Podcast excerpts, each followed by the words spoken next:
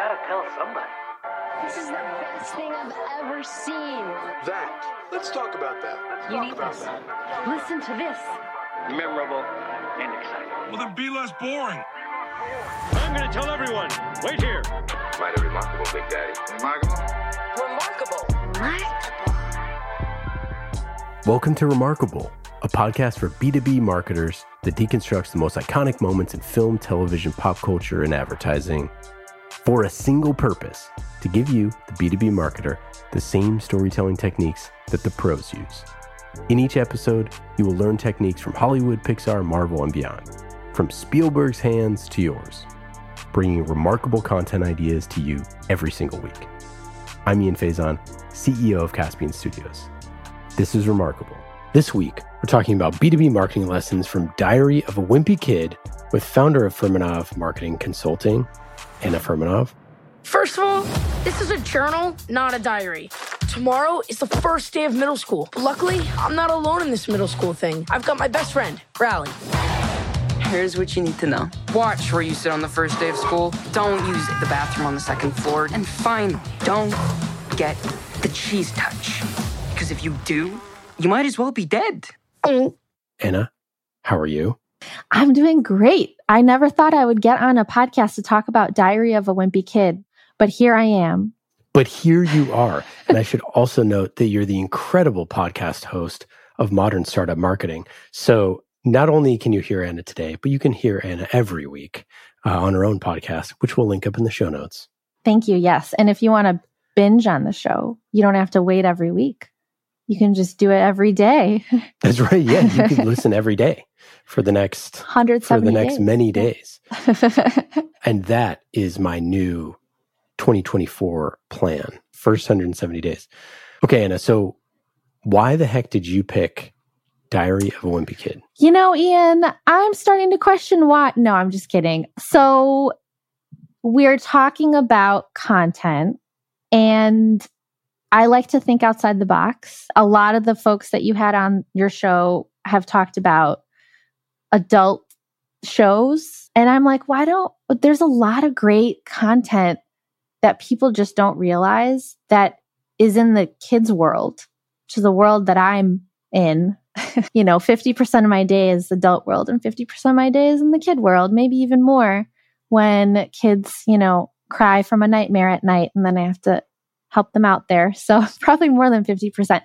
But I really actually, maybe it's been like a year, maybe more, but as my kids have gotten older, my son is in second grade and my daughter is in fourth grade. And I'm just seeing like the books that they bring home and I open it up and I start reading it. I'm like, this is actually good. Zoo wee mama. And I see them devouring some of the books like that my son just I take him to the library every week and he loves it and he picks out books and he will sit down on the floor and start reading them like the librarians love him.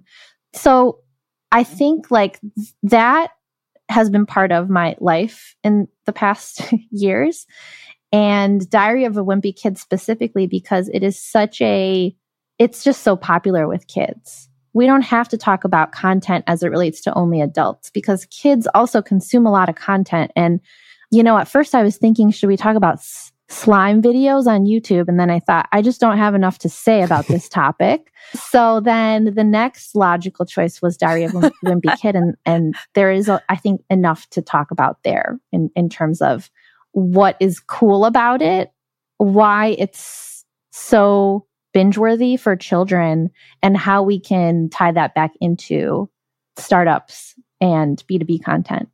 I couldn't agree more. And we could have done slime videos or we could have done unboxing videos or any of the other weird things. And, you know, we judge the, the little ones for some of their taste and content. But then, you know, so much of us watch, you know, ridiculous things. You know, you get the, the video on your Instagram of, of someone putting like a new seal on their garage and you're like, I mean, I'll watch this for like 38 seconds. Yeah. like they're just like Oh. sealing the floor of their garage with like a big wiper. Seriously. Also, cute animal videos, you know, like how did that person get this animal into their house and their friends, Yes. right? Like that is not a pet I would allow in my house, but somehow they're able to to do it and have a great time and nobody gets hurt. Yeah, I mean, I think there's something to be said ar- around don't judge your kids' content consumption too soon.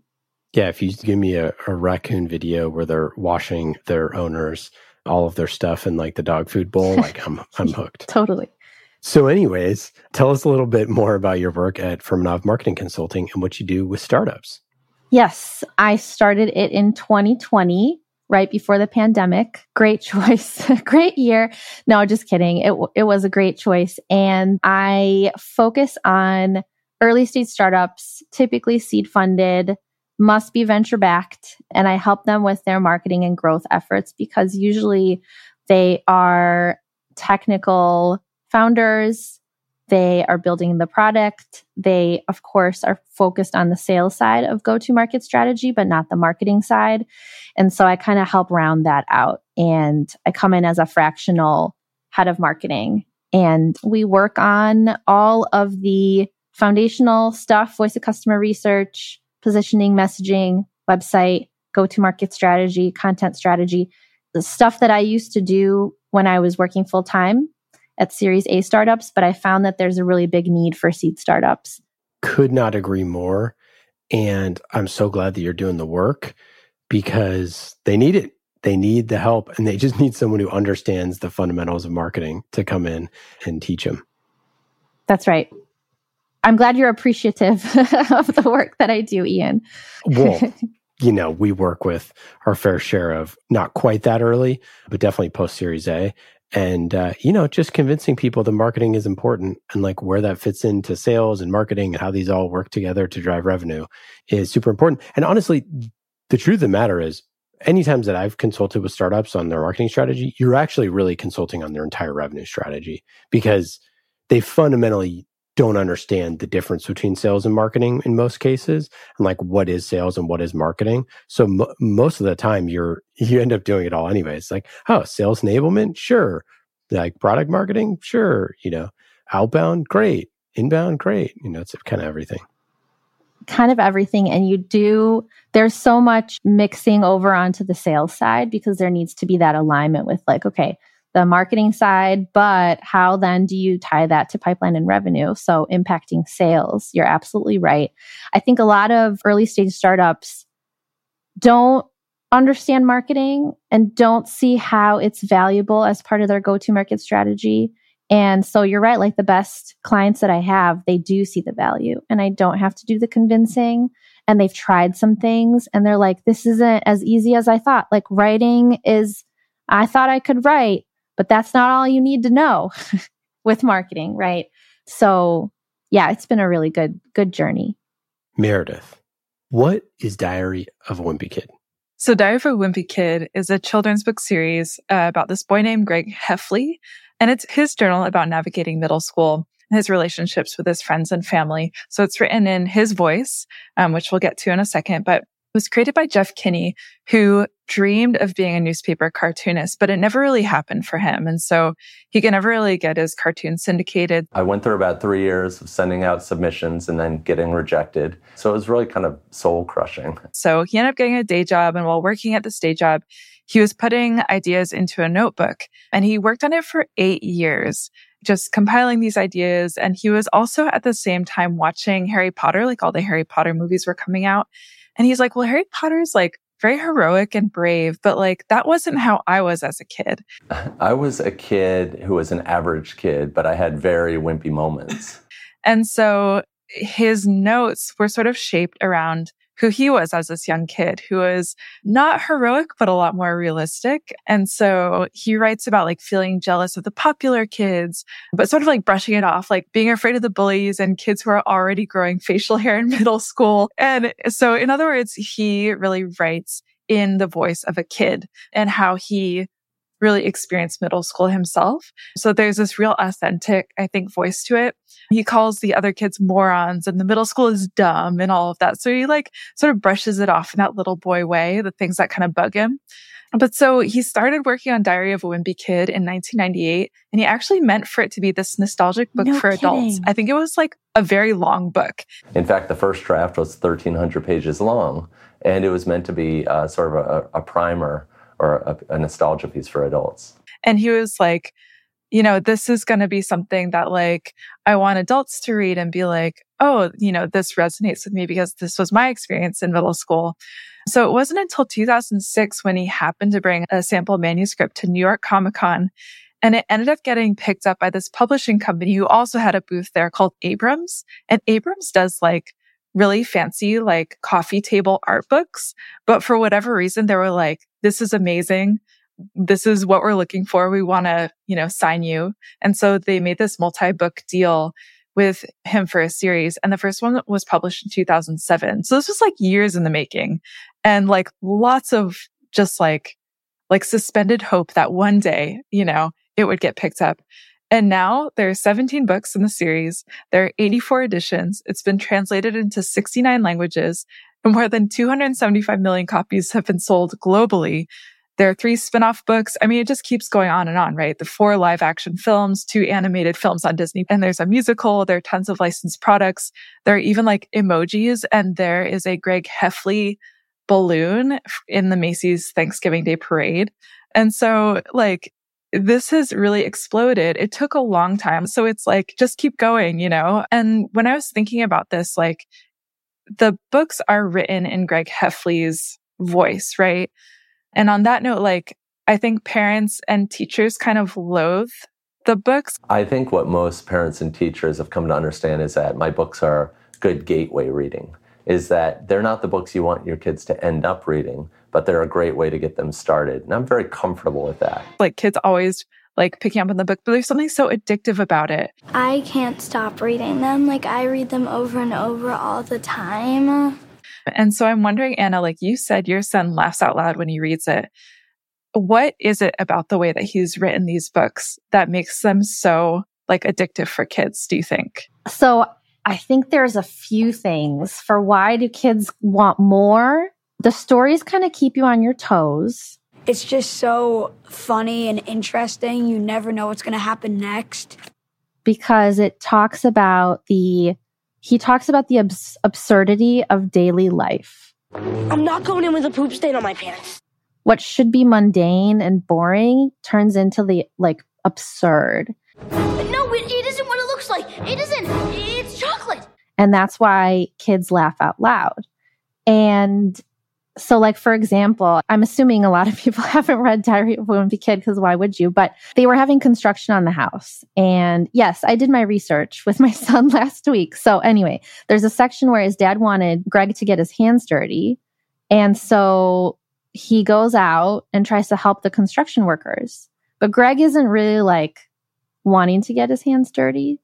So he's trying, but they don't really like him. So they tell him to do dumb jobs and he's like, oh, I, that's a dumb job. They just did that on purpose. And he starts to realize that. And then he's like, wait, I know. I'm going to go bring them their lunches so that they like me more.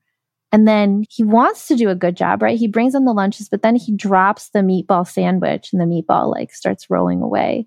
And um, then he like throws it out and hopes that nobody sees it. So I think there's just this absurdity to the mundane. And kids are like, how's this going to end? This is just like getting so bad. What is going to happen next? So I think that's what creates this momentum for kids to start reading it. And then they're like, I got to keep going because it's going to get worse before it gets better.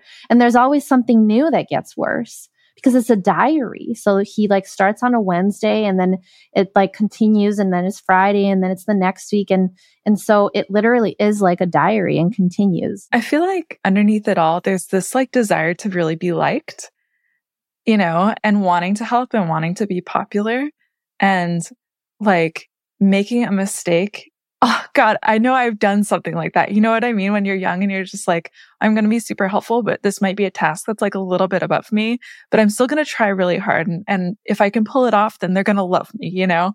So I think it's like that re- could really resonate with kids. I know like immediately I'm like, oh yeah, I totally have done stuff like that when I was younger. And I think too, just like, like writing in the kid's voice is, I think is like, he knows his audience, you know? And it's interesting that when I was looking into the backstory of it, it was Abrams, the publishing company that really was like, no, like make this for kids, not for adults. Never for a second in the eight years I was working on Diary of a Wimpy Kid did I think that I was writing for kids. So I think it's interesting that that was the turning point for him. And I don't know that it would have had it. I don't think it would have had or been as, as successful as a, an adult book. You know what I mean? So I think like knowing his audience, like writing to them and now he's like a celebrity. if you're wondering what all the cheering is about, it's because Jeff Kinney has just produced something all these kids have been waiting for. Like you see videos of him and he's like high fiving all the kids, like running through this crowd. Forget Taylor Swift. Bonkers. Like, don't say that. I just want wanted to be known for all of our listeners that we are staunchly pro Taylor all the time. I think it's super fascinating that he started as a cartoonist because it makes a lot of sense that he could then write stories that sort of have a similar structure as a as a cartoon, right? Like cartoons are very much like you know, this three act structure, right? Like every time. So if he's telling a story of the mundane and you think of like Calvin and Hobbes or, you know, some of the, the best comics that are about kids or peanuts or, or whatever's it's where they're tapping into something that the parent is reading and the kid is reading in a way that is super unique. And you're hitting both. And I think Diary of a Wimpy Kid has more so on the kid side to your point that it doesn't have the parent side but we've all been there as kids and we all sort of understand what that's like. I think it's also really fascinating to write the story of like you know just calling it diary of a wimpy kid is clearly identifying what this is right? It's like it's not your normal hero. It's not someone who even you know is a hero most of the time. And it's super mundane and like that compared to a lot of the you know, other children's stories like, you know, Roald Dahl stories, which are like so crazy with their, all the stuff that is going on or, you know, like Shel Silverstein. And then you have like Diary of a Wimpy Kid, which is so fascinating because it's so, so mundane, but so real and like so lived in. This is boys wrestling. Ever hear of Title IX? Her parents threatened to sue, so you show her what it's like to wrestle a real live boy. And the kids just identify with this dude and they just he is their guy. He's he, their hero even though it's called Diary of a Wimpy Kid and wimpy is not heroic. We just talked about what wimpy means yesterday with my son who asked like what's wimpy? And so wimpy is not heroic, but like I had to explain what wimpy was. It's not strong, it's scared, kind of, you know, not taking on, scared to do, try new things. And you don't want to be wimpy usually. But here you connect with his wimpiness. And so what I think that kids really love, just going back to that question of like wanting more, is you get to know and love the characters so deeply. And you start to like really love this wimpy kid for his wimpiness if that makes sense. Because, and I think that's actually common for the most loved books, shows, series. You really get to know and love the characters. It's not just Greg, it's his older brother, his younger bro- brother, Manny, who's like a genius. But then when his parents find his blankie that's like all torn up and then throw it in the trash, just goes nuts. and he he turns into like some other child. And starts to call Greg names like Bloopy or something like that. And yeah, it's again absurd. absurd things happen when you throw away the your little kid's blankie. So, but I think it's like the getting to know and loving the characters and seeing the wimpy as a good thing versus a bad thing. It's also like such an incredible juxtaposition of like how heroes are are often portrayed. Like obviously you have people who are reluctant and you have, you know, the little engine that could, or you have like all everybody loves a comeback story, everybody loves an underdog. So like there's tons and tons and tons and tons of stories about that. but those are told from an exterior perspective. They're not told by the wimpy person who's self identifying themselves as a wimp, as someone who's scared. And we love those people. We love Goonies. We love, you know, these characters that are scared of the dark that, you know, do need to bring a flashlight. Like we, we identify with those people and kids identify with it most of all because they're afraid of those things or they're, you know, not the strongest kid in their class or, or, or whatever it is. And, you know, we'll get into the B2B lessons here in a second, but, but I think it's just so important that acknowledging, you know, who you are and who you aren't is like how the story started, right? It's like the story started by being like, this is not Harry Potter who's brave, right? Yeah, you can read another book if you want to see that. This is not where this is going. And I just want to bring in another example just cuz I just love love these different like diary entries. So Greg was on a falling ladder. He was outside of his house. He was on a ladder. The ladder was falling. His brother was supposed to be holding it and he wasn't. He was inside doing something else, of course. And so the ladder is like about to topple over, and then before it does, he cl- he manages to climb onto the roof, and then he's like, "Well, I'm on the roof," and then he's there. He's like, "I don't know what to do." And so then I don't know. Hours, minutes pass, hours pass. He's like, "I'm so hot. It must have been in the summer." He blow, of course, blows it out of proportion that he's so hot. He needs water, right? He finds a window and it's into the bathroom. His mom is showering in there. And so he quietly tries to get in and he manages to do it, but then his foot gets stuck in the toilet. And he's just like in and you can just and you see it because there's like the visual of it and you're like that is such an absurd situation. I i hope my kids never get into it but now if they read about it they almost like oh yeah i know what to do. Right? So it's kind of almost developing like this if this happens to you here's the roadmap for how to get out of it. So and the thing that makes me think of is like mr bean or mr magoo or you know these like derpy, oh, no. you know, yeah. protagonist that that just it's always, you know, one foot leads them into into destruction, into a worse out of the frying pan, frying pan into the fire, and just like how much we love watching the train wreck is just really fun. So true. I forgot about Mr. Bean. He's balling. Me I don't too. know. He's probably collecting those checks. yeah. He must be because shout out Mr. Bean. Okay, so let's start totally. marketing lessons. We'll do Mr. Bean on a separate episode. so what do you think what do you think marketers can take away from Diary of a Wimpy Kid? Anna. I think we can both learn some valuable lessons from this. The purpose of your content. A lot of content strategies focus on educating and maybe inspiring people, right? Um, maybe, but it's mostly educating people. Like, here's how to do this. Here's how to get more conversions. Here's how to update your website. Here's how to sell faster, sell more. Uh, of course, I'm leaning more towards like Martech and sales tech and all that stuff, but a lot of content strategies are focused on the educating and not as many are focused on entertaining. We were talking about Instagram and how we're there, we're adults and we want to just get entertained, right? And that's okay. Kids want to get entertained, adults want to get entertained too. So don't forget about the entertaining side when you think about the purpose of your content. And I think a lot of B2B companies can actually think about, you know, get creative and think about creating something like Diary of a Wimpy Kid.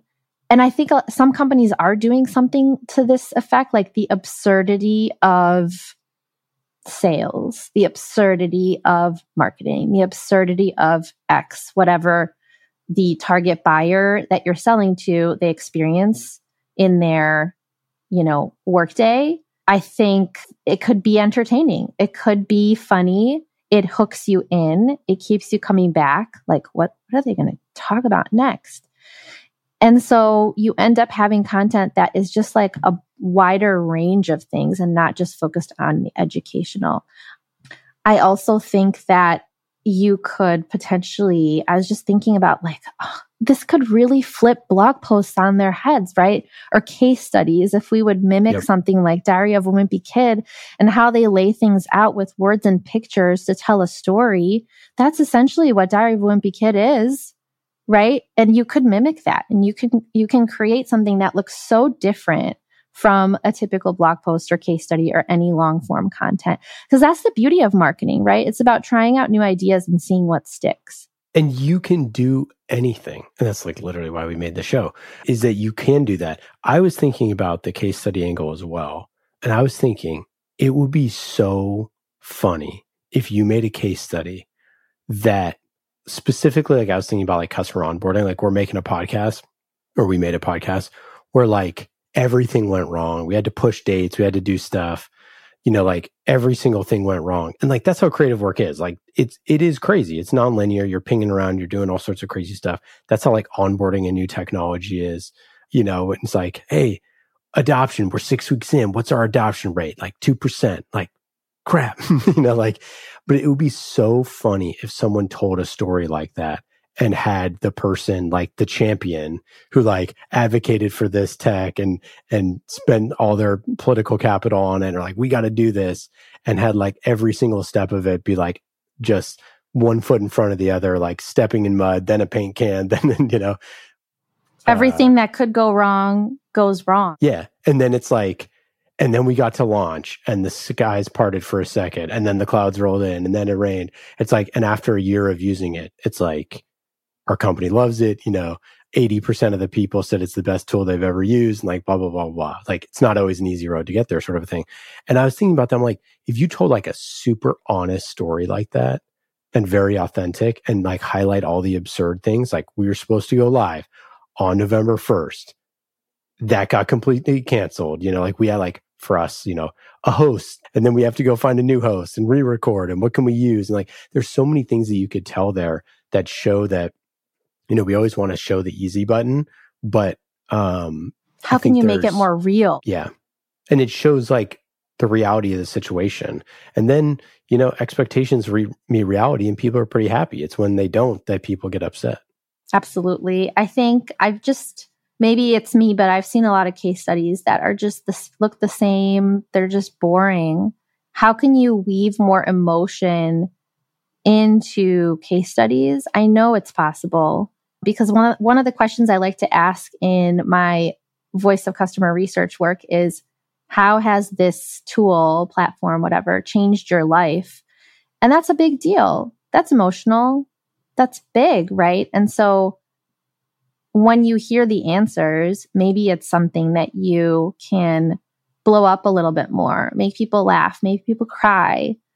Overall, how can you make people feel more connected over the emotional stuff?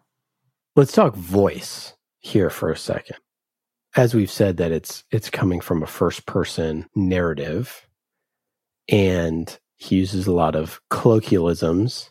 You know, Meredith, you meant, mentioned that teachers don't like it or you know and parents sometimes because he doesn't he uses words like wanna and gonna and all that stuff. So Anna, like why is it so important to think about that voice and to think about like an authentic voice. And I know that that stuff is thrown around all the time.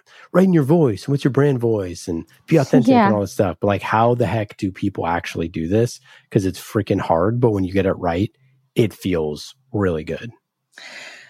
I think it just like I use wanna gonna, and I, I feel like I'm a smart person and I should know better. I also wanna want people to like know who I am and know that I am not this polished, you know, know everything, professional, super buttoned up. That's not the persona that I want to give off. Wait, you're um, not? No. Can you believe it? when I started my podcast, it was just Google Meets. And I was like, are there stuffed animals behind me? Oh gosh all right, whatever. I'm just going to create this video clip. So, and I still do, I still have that. so that's just part of, that's me, right? That's part of who I am. And I think there are very few people who are okay with that. There's one person that comes to mind that's on LinkedIn quite a bit and people know him and his name is Dave Gerhardt. And he literally shares like photos of himself sitting at his work desk the bottom part is like shorts, long socks, and like stuff on the floor. and the top part looks like pretty, you know, he might be wearing a nice, nicer shirt or whatever, but that's it. And he, and I think that is so cool. And that comes back, like, that, that ties back to Diary of a Wimpy Kid a little bit in that you're not here to show people to, to just be fake. You're here to be real, creating a space for other people to be real with you, which creates connection, which creates likability. So I use Wanna and that makes me, I think people connect to me much easier because of that. They like the posts I put, I hope, put out on LinkedIn. And um, I use those words when I post on LinkedIn. Sometimes I use it in my monthly newsletter. I never use that in my client contracts because I think that's going too far. but in my content, I'm going to use words like wanna, gonna, because I think there's a place and a space to do that. And I pick that as my, you know, vibe. And I think it's important for startups. This is also an exercise we go through is like, what is your personality? What's your vibe? How, you know, security startup might not want to use wanna, gonna. That's fine, but at least figure it out so that y- you kind of have a direction and a roadmap for what you want your content to look like, sound like, feel like, because it's a package. You put it together and you don't think it is, but like the way that you show up online, offline is a package of like who you are and how people, whether people will want to connect with that or not. Yeah, I think the the message is not necessarily that you should use conversational language all the time. It's that you should use the conversational language of who you're selling to. Because if you're selling an enterprise cybersecurity, you know, software that's, you know, $10 million deals and, you know, is keeping people out of prison, like you probably need to match whatever voice that those people talk and talk about it with. And to the, to the showing pictures and that side of it, I definitely will go on the record saying I don't need to see Dave Gerhardt's legs, but but you know, I I am proud of him for doing it. it I, takes courage, you know. It takes courage to show, like he used to be a top executive at this and this company, right? And now he's working from home and he's got his own company and he's still able to just share images like that because there's a level of like, yeah, I'm successful, but I'm not going to put up like this air about it. Yeah, and uh, and I think that with Diary of a Wimpy Kid, the author obviously was writing for himself, you know, and his experiences, but was writing as a child. Hi, Yidok. Can I get a new butt? My old one has a crack in it. And like honed in on what it feels like to write as a child. And when you go through that exercise, one of the great exercises that I, that I heard about, this is tangential, but this is what the show is all about. So Robert McKee, who wrote Story, said an exercise that when you're writing a character, you should take them out to get a drink. And he's like, you gotta, you know, you gotta go, you gotta pick them up. They gotta sit in your car. How would they sit? How would they talk? You go to the store. What are they going to order? What are they going to eat? How are they going to eat it? You know, you do like all that sort of stuff and to like really figure out, you know, what this person would be like. And you need to do that with your customers right? You need to not only like be around them and listen to them and, and hear how they talk, but also like imagine the things that they would do. And like most of all, Diary of a Wimpy Kid, it feels like it's a kid. Like it's crazy that it's not a kid. It's crazy it's, that an adult wrote it. it's crazy to me too. I bet you he must do something as part of his totally. process because it's, you know, we get older and we lose touch with a little bit of that side, unfortunately um, and maybe fortunately because we need to grow up. But I bet you he has kids. I don't know. Does he? He has two kids. Yeah, and they're both boys. I was actually just thinking about that. Yeah. I yeah, and so he is in it. He's in this probably or used to be recently in in all of this. And I'm sure he's grabbing some of it from his own childhood or some things like he gets ideas from seeing what his kids are up to because there's so much stuff. Like before you press record, I was talking about how my son was bringing back Diary of a Wimpy Kid just too much. Or maybe it was my daughter who's in fourth grade. And I, no, it was my son. And I told the teacher, I emailed her and said, Can you find other books? Like, can you recommend other books? She thought it meant like, do not give him any more Diary of a Wimpy Kid. He oh came gosh. out that day after school with such a sad look on his face, tears about to stream down his face, saying, How could you, like, how could you do this? My teacher won't give me Diary of a Wimpy Kid. He was so upset because the teacher thought I said no more Diary of a Wimpy Kid, which I didn't. I said just like mix in some other ones. But when you live with children, you are in those moments. And I think it's easier oh. to write about. But tying back to B2B, though, you don't live with your target buyer, right? But somehow you have to mimic that like knowledge of what they're feeling, what they're frustrated about, their daily, their day, right? So that's why it's so important to check in with that and to have these voice of customer research conversations. I can't emphasize enough how important it is to do that. You can't write a book about something from that perspective if you're not in it. You can't write content if you're not in some way in it, right? And super in the community, talking to people, understanding their goals and challenges and emotions and frustrations and, you know, what they're worried about and what they're excited about. You just can't. So you you have to since you don't live with them, you have to kind of artificially create that. when we were writing Murder in HR, I was talking to a former CHRO and I was showing them the story and talking through it and they, they read it and they were like, Oh yeah, somebody almost died when at our company kickoff at our SKO. I was like, No way. It's like, yeah, I found them like face down in a pool of blood that got impaled by a an umbrella, you know, like an umbrella that you'd sit at like at a resort. And I was like, what?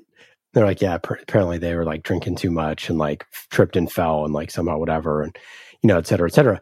I was like, man, we're writing this murder mystery about, you know, someone who is super silly and gets electrocuted on stage and all this stuff. And they're like, this isn't even that far off. Right. It's not even that far off from reality. And so it was just one of those things like I would have never got that story ever if I didn't like, you know, present this other extremely ridiculous hypothetical murder mystery crazy thing. It's like, oh yeah, no, that's actually that ain't too far off. You know, it's like stuff like that. You're like, man, you, to elicit the to ask the right questions, like it's so hard to to get to those stories. But when you do, you know, you're like you uncover like kernels of gold. And he's like, yeah, every single CHRO absolutely hates sales kickoff. It's the worst thing of the year is sales kickoff because that's when everybody gets in trouble. And I'm like, I would have never known that, you know? You never know unless you're in it, right? Experiencing that or talking to people that experience it over and over again. Yeah. Okay. So obviously you work with a lot of startups that are seed stage and all of that. You mentioned one of the things that that you do is is those customer conversations and how important that is. Any other sort of piece of advice for our listeners who are in startup land other than, you know, they should talk to you? Other than they should talk to me. Yeah, I would say that starting with the foundational stuff, you think it's just like, just wave your hand, I'll do it someday. It's not important right now. You've got to start with the foundational pieces like voice of customer research, having these conversations with five to 10 of your customers, prospects, understanding them, understanding how they relate to you, why they picked you, what's your differentiated value, all that is really important. Um, and then tying that back into your content strategy. When you think about your content strategy, and also when I think about putting out my own content too, because the cool thing is when you have a company and you're kind of all things, I put on my marketing hat, but I also put on my sales hat and I also put on my customer success hat and I put on my all things hat. I think about this stuff too what's my wedge? What is my point of view? What point of view will I own? What's that unique insight that only I have or very few people have? Very few people are talking about. What are the stories that are not being told yet that should be told? What are the diary of a wimpy kid stories that are not being told? By the way, I'm still working on this. Honestly, for me, like, what's my wedge? Because everyone talks about marketing and everyone talks about, you know, in my circles, marketing needs to tie to pipeline and revenue.